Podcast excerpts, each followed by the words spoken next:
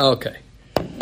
Title of our lesson this morning The Palms, the Temple, and the Nations. And as I was sharing that with Edwin, he kind of looked at that and I said, No, that's right. It's the palms. It's not the Psalms, it's the palms. And that's what we're going to talk about this morning. The text is from 1 Corinthians chapter 3 and verse 23, and then Matthew 21, verses 5 through 9. And we'll take a look at a little bit more at Matthew 21 and help us to explain how those two verses are connected. We've been studying the book of First Corinthians, and we've talked about the city of Corinth and how diverse it is and how divided they are. But unity is desired. Paul sets that forth in the very first chapter. And all nations are to be reconciled to one another. So Jesus Christ and Him crucified is the motivation for that. So, three points we're going to take a look at this morning. It's the final week. That's Matthew chapter 21. The final week beyond humility, and that's talking about as Jesus rides into the city, and then reconciliation. That reconciliation is for all the nations. So 1 Corinthians chapter 1 and verse uh, 10, the Apostle Paul is where he pleads with them, this is kind of a paraphrase, that they all speak the same thing, and that they be of the same mind, and that they be of the same judgment. Now, oftentimes, as we think about that, speak the same thing, same mind, same judgment, we think about uniformity. And so, if I'm going to teach someone the gospel, we think about, well, speak the same thing, same mind, judgment. It's faith, it's repentance, it's confession, and it's baptism, right? Speak the same thing. Same mind, same judgment. And so then we think about worship. And we think about singing, and we think about praying, and we think about giving, and we think about the Lord's Supper, and we think about preaching and teaching as same mind, same judgment. That's what we practice, right? And so it's like uniformity. Well, I would suggest it's that, but it's a whole lot more than that. It's one God and one Father. It's one Spirit. It's one Savior.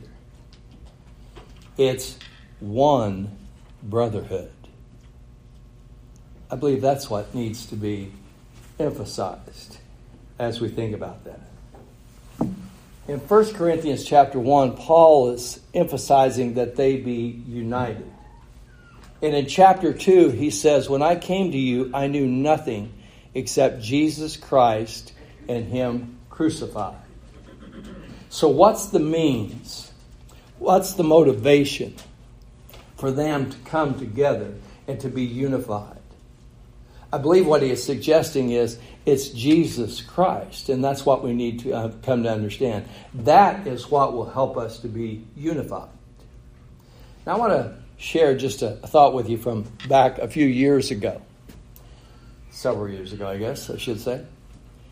It's January 28th. It's 1985. There's a song that is released on the pop charts. I love this song. Maybe you remember it. It was written it was written by Michael Jackson and Lionel Richie. We are the world. Ever heard it? We are the world. We are the children. We are the ones who make a brighter day. So let's start giving. And it's this idea of that the brotherhood of man and how we ought to love one another and be united.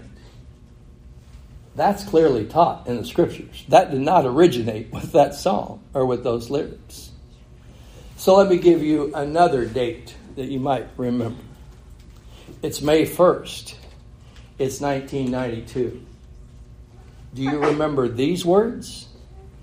Can't we just all get along? You remember who said that? It was Rodney King. The streets of LA were being torn up. Violence, destruction. Can't we just all get along? Let me read to you from the book of Revelation. Revelation chapter 22, verses 1 through 5. And he showed me a pure river of water of life, clear as crystal proceeding from the throne of God and of the Lamb. In the middle of its street and on either side of the river was the tree of life, which bore twelve fruits, each tree yielding its fruit every month. The leaves of the tree were for the healing of the nations. And there shall be no more curse, but the throne of God and of the Lamb shall be in it, and his servants shall serve him. They shall see his face, and his name shall be on their foreheads. There shall be no night there. They need no lamp nor light of the sun, for the Lord God gives them light, and they shall reign forever and ever. For the healing of the nations. And his name is on their foreheads. That's the thought that's in their head. It's him. Genesis, the 12th chapter. God had promised through Abraham, or to Abraham, through his seed, he would bring a blessing to all the nations of the earth. In Acts, the 17th chapter, when the Apostle Paul is in the city of Athens on Mars Hills and he is delivering that famous speech, one of the things that he says as he explains that unknown God to them, he said he made us all, he made all nations of one blood. The, the New Testament clearly teaches the brotherhood of mankind. In 1 Corinthians chapter 1 and verse 10, Paul pleads for them to speak the same thing, to be of the same mind, to be of the same judgment. But what's the means and the motivation that is behind that? And in 1 Corinthians 3 and verse 23, which we read this morning, all things are yours, and you are Christ, and Christ belongs to God. Ephesians 4. There is one God and one Father, above all, and through all, and in you all. It's oneness. That's really what Paul is after in the book of 1 Corinthians. It's that's the unity. It's just not uniformity of practice, but it's the unity that we are all of God and that Jesus is our Savior. And there is one Spirit that has revealed that, and we are the brotherhood. We are of one blood. And so now we think about the palms, we'll talk about in this moment.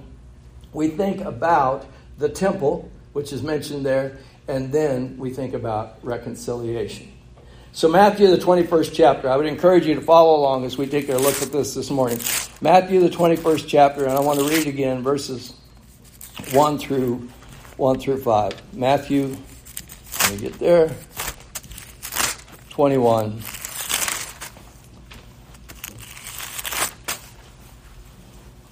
many pages? Matthew 21, 1 through 5. Now, when they, near, when they drew near Jerusalem and came to Bethphage, at the Mount of Olives, then Jesus sent two disciples, saying to them, Go into the village opposite you, and immediately you will find a donkey tied and a colt with her. Loose them and bring them to me. And if anyone says anything to you, you shall say, The Lord has need of them, and immediately they will send them. And as this was done, that it might be fulfilled, which is spoken by the prophet, saying, Tell the daughter of Zion, Behold, your king is coming to you, lowly and sitting on a donkey, a colt, the foal of a donkey. That's that final week, is what Matthew is recording for us.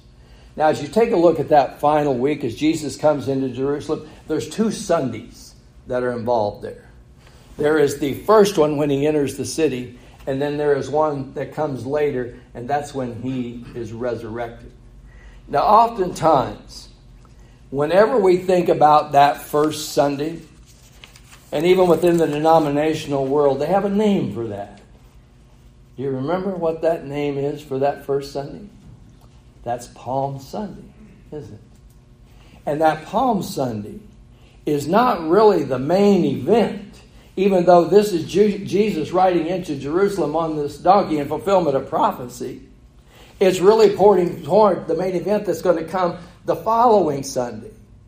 So even back as you think back years ago, and I think back when I was a kid, and whenever we would go to church, we didn't go to church that often, but we go.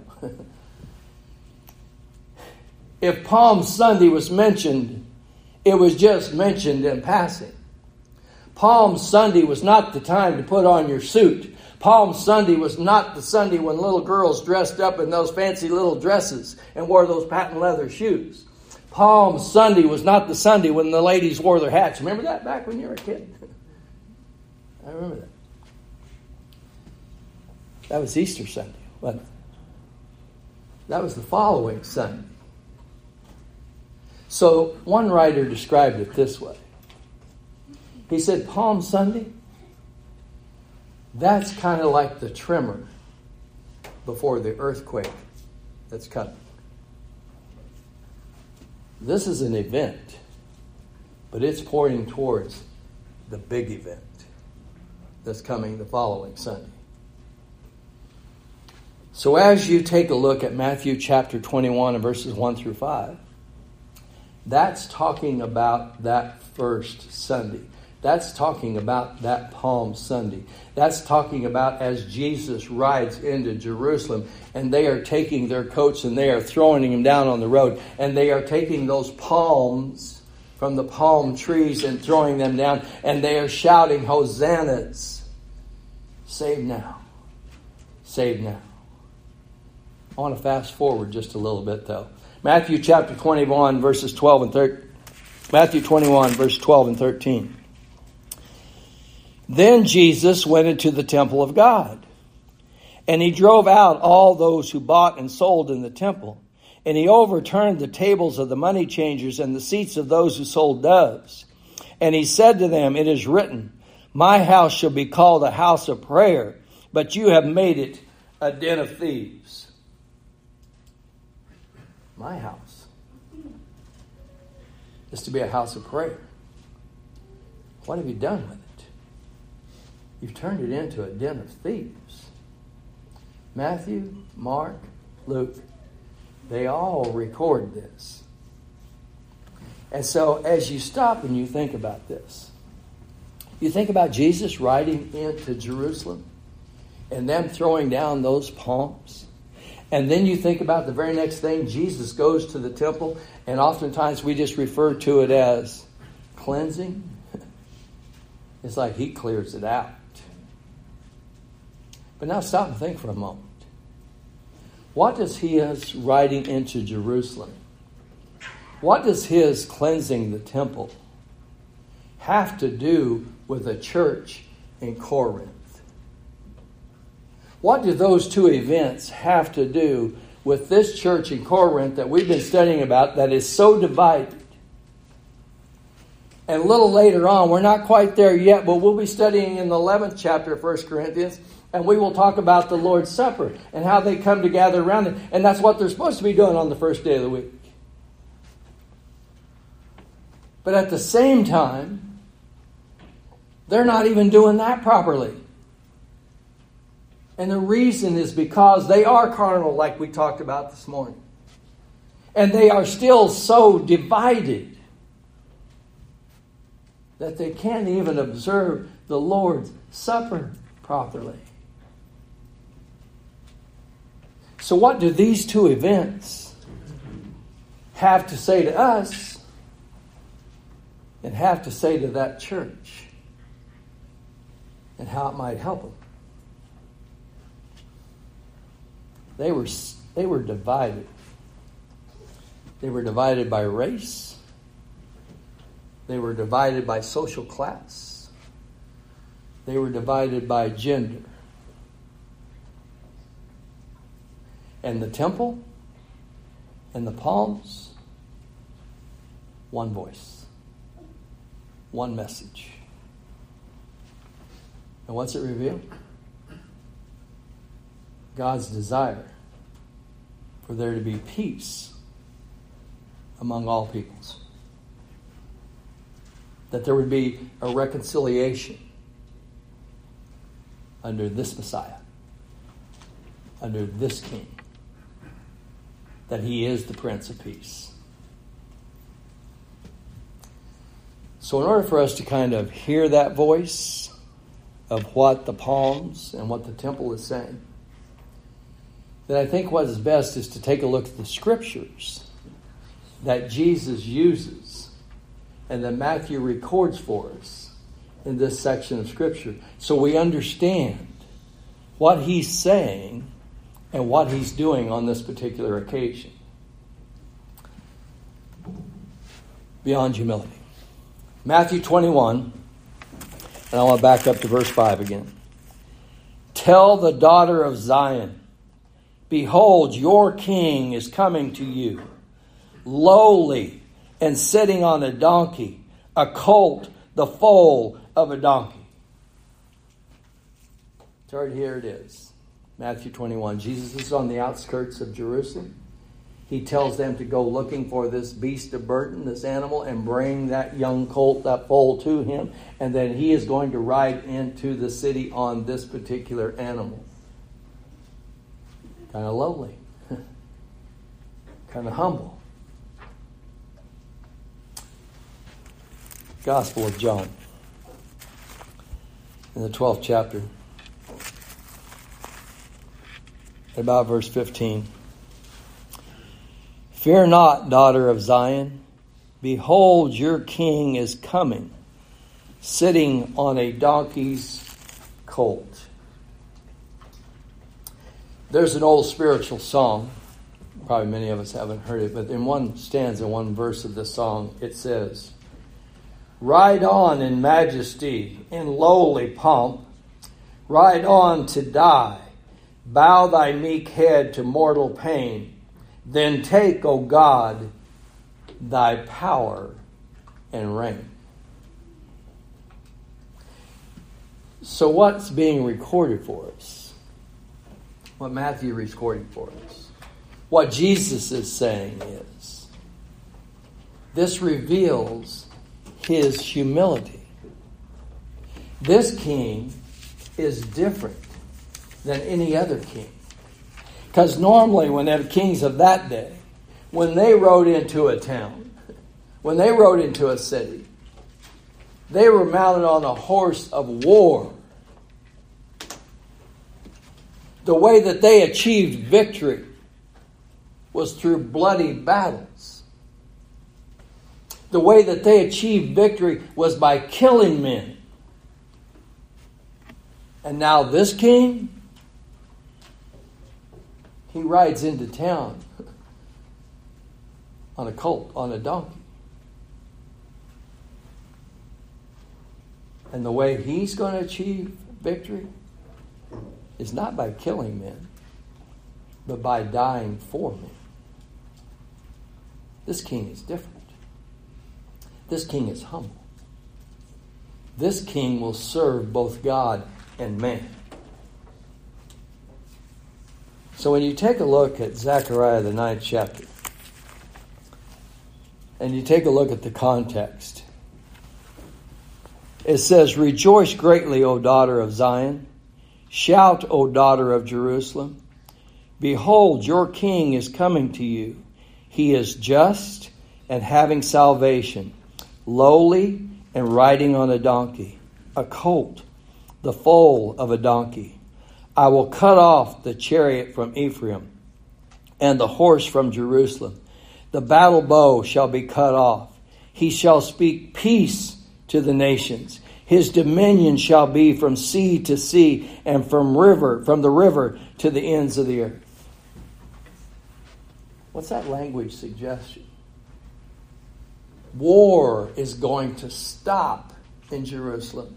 War is going to stop in Israel. That is not going to be the way to achieve victory.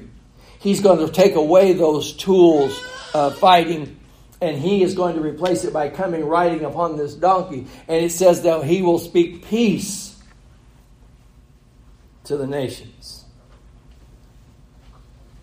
And those words from sea to sea and from the river to the ends of the earth, that's taken from Psalm 72 in Psalm 72 is talking about the Abrahamic promises that God had made that through his seed he would bring a blessing to all nations of the earth.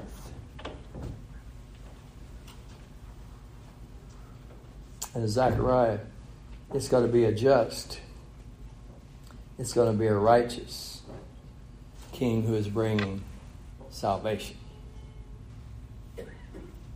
In Psalms, the 72nd chapter. Me get to Psalms 72 and verse 17. His name, his name shall endure forever. His name shall continue as long as the sun, and man shall be blessed in him, and all nations shall call him blessed.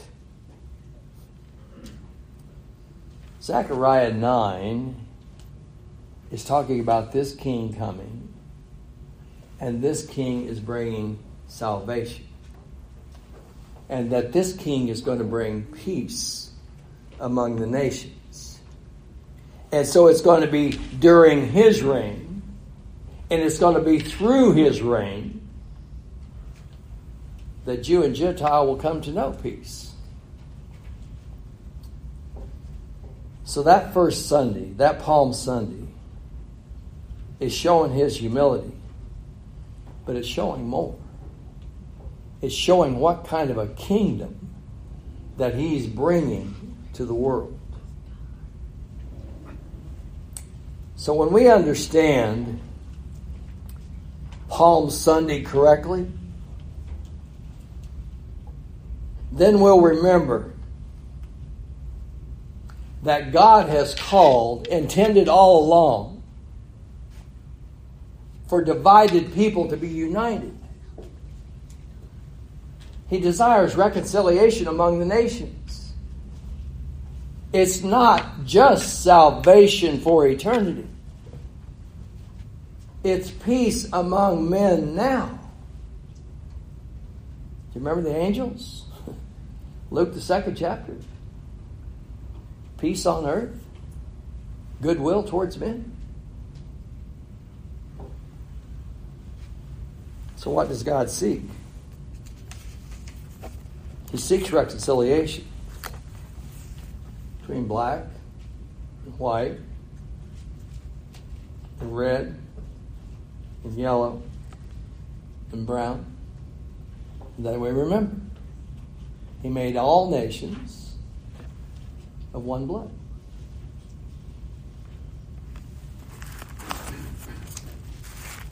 Let me read to you from Ephesians the second chapter, verses 17 and 18. That Christ may dwell in your hearts through faith. Let me make sure I get through it. Yep. Move over. That's a good verse, too. Ephesians chapter 2, verse 17. And he came and he preached peace to you who are afar off and those who were near.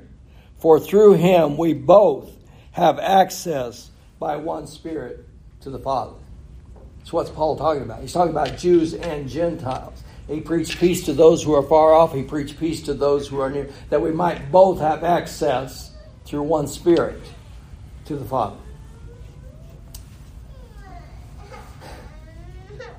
That's part of that blessing that came through Jesus Christ. And if we don't understand that, then we miss a crucial blessing that He's brought. John 12, back to the Gospel of John. John chapter 12, this time in verse 19. Listen to what he says. So, this is after Jesus rides into Jerusalem. John chapter 12 and verse 19. The Pharisees therefore said among themselves, You see that you are accomplishing nothing. Look, the whole world has gone after him. What were these religious leaders concerned about? Everybody's starting to follow after him. and if they follow after him, guess what? They may not listen to us anymore. And so they're suggesting Look, what you've been trying to accomplish here, it's not doing any good. We've got to get rid of this guy. The whole world is going after him. Verse 20 and 21. Now there were certain Greeks among those who came up to worship at the feast. Then they came to Philip, who was from, from Bethsaida of Galilee, and they asked him, saying, Sir, we wish to see Jesus. Were the Pharisees right? The whole world's going after him. And now these Greeks, they come to Philip and they say to him, Sir, we would like to see Jesus. Now listen to verse 22 and 23. Philip came and told Andrew, and in turn, Andrew and Philip told Jesus. But Jesus answered them, saying, The hour has come that the Son of Man should be glorified. Did you catch that? These Greeks, they come to a Jew and they say, We would like to see Jesus. And so then they go and they tell Jesus that there are these Greeks that want to see him. And how does Jesus answer? He says, Now my hour has come to be glorified. In John's gospel, prior to this, he has always said, My hour has not yet come. And now you see Jews bringing Greeks to Jesus. And what's he say? Now my hour has come that I might be glorified. All men seeking him, and he would be glorified.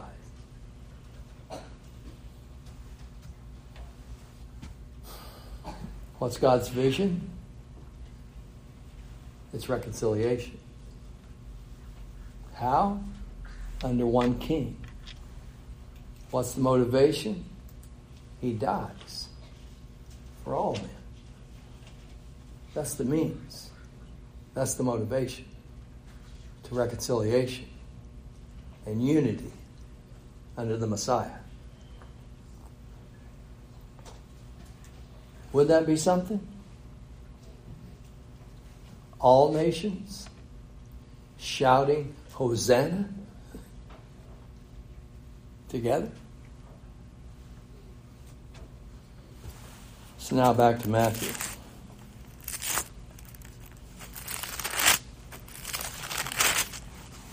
Matthew 21, 12 and 13. Then Jesus went into the temple of God and drove out all those who bought and sold in the temple.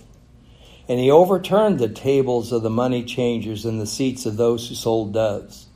And he said to them, It is written, My house shall be called a house of prayer, but you have made it a den of thieves. You know how Mark records that?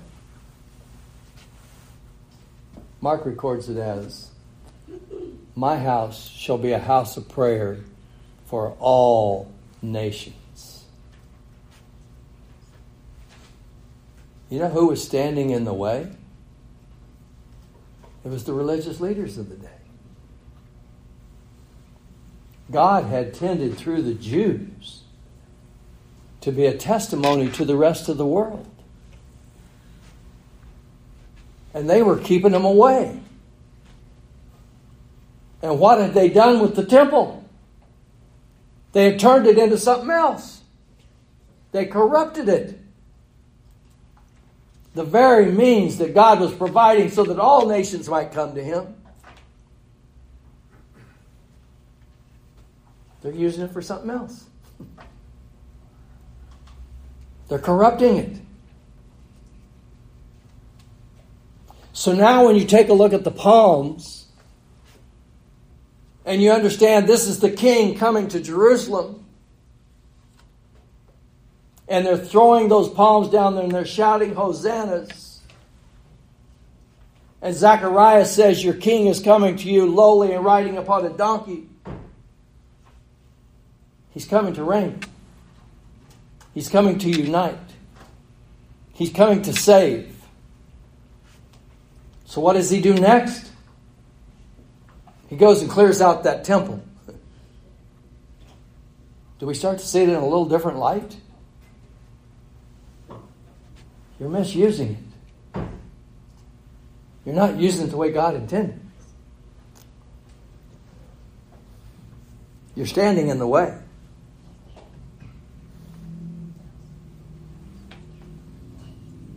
So that's why Mark records it. Is it not written? My house will be called a house of prayer for all nations, but you've made it a den of thieves. That quote is from Isaiah and it's from Zechariah. And as Isaiah, turn there, chapter 56.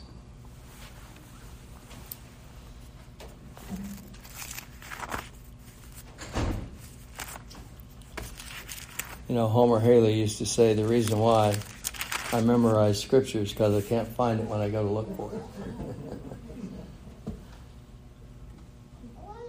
Isaiah 56. Also, the sons of the foreigner who join themselves to the Lord to serve him and to love the name of the Lord to be his servants. Everyone who keeps from defiling the Sabbath and holds fast my covenant. Even them I will bring to my holy mountain and make them joyful in my house of prayer. Their burnt offerings and their sacrifices will be accepted upon my altar for my house shall be called a house of prayer for all nations. The Lord God who gathers the outcasts of Israel says, Yet I will gather to him others besides those who are gathered to him.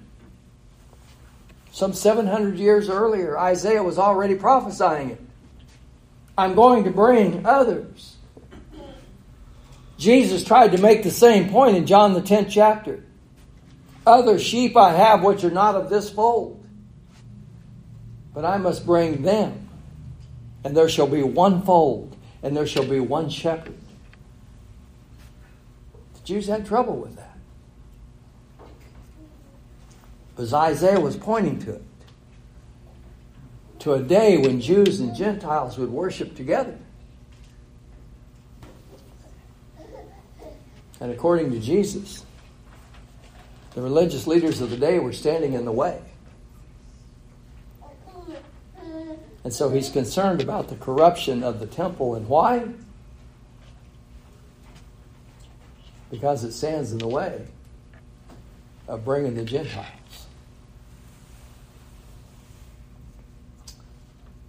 So the palms and the temple, they speak together. And they speak of God's desire for the peoples of the world that are divided by strife to be reconciled, to be joined together, and to worship the one true God. And whenever we see that, and then with our minds and our hearts, we start to see his vision for the church.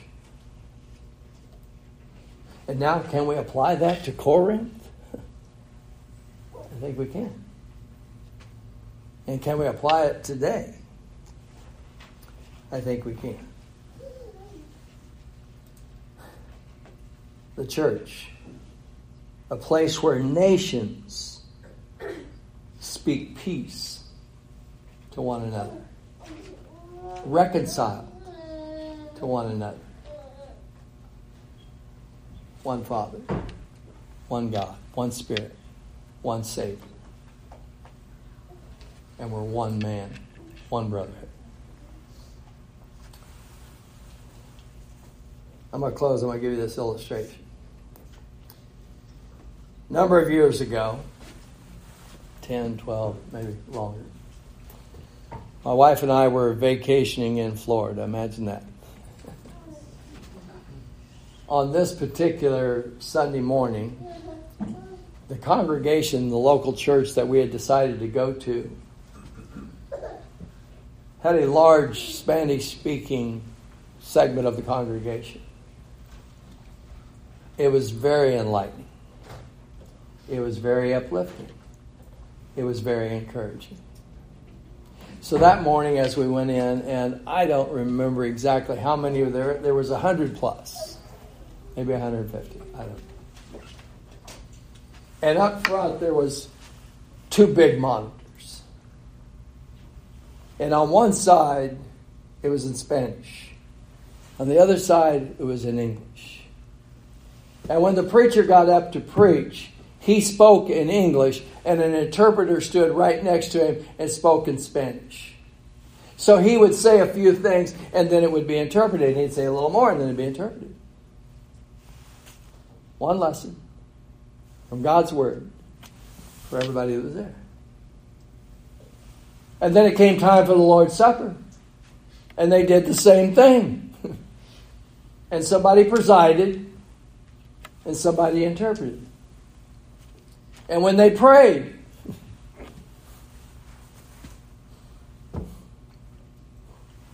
somebody prayed to the same God through the same mediator.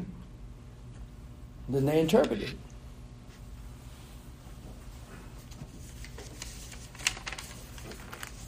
Then it came time for giving. I think everybody understood that.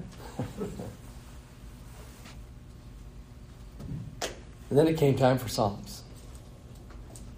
The song leader was excellent. He was excellent. Bilingual. And so we would sing these songs, and on one side it would be in Spanish, and on the other side it would be in English. And so we would sing, say, in English, and then we would echo in Spanish.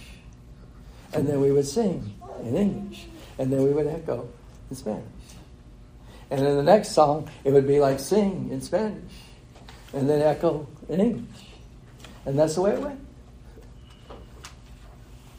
And I was sitting there, and I was kind of thinking to myself, I wonder if they're going to sing when the roll is called up yonder. I don't know if there's a Spanish word for yonder. Is there, Marilyn? I don't know. yonder. That's a throwback, isn't it? So I kind of chuckled to myself, but I also think, correct me if I'm wrong, okay? When it came time to sing,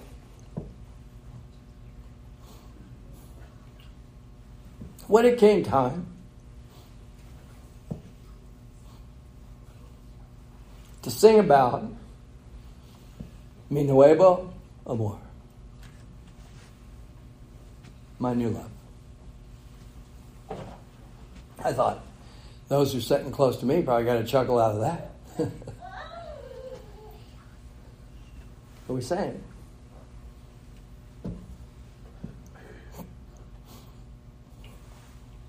Different cultures. And as we left that day,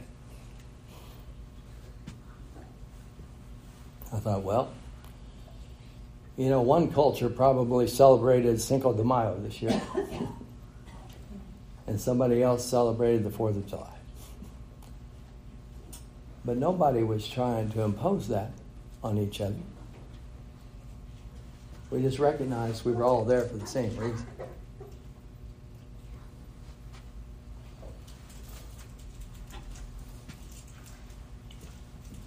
Peter says, you are a chosen generation. You are a royal priesthood. You are a holy nation. One. So, Paul in 1 Corinthians, he says, I plead with you. Speak the same thing. Be of the same mind. Be of the same judgment. I think that goes way beyond just uniformity. I think it goes right straight to the heart of what he said in chapter 2. When I came to you, I knew nothing except Jesus Christ and Him crucified. That's the means, that's the motivation. to be one. We are all one in Christ Jesus. That's what Paul said in Galatians 3, right? For in Christ, there is neither Jew nor Greek, there is neither slave nor free, there is neither male nor female. We are all one in Christ Jesus.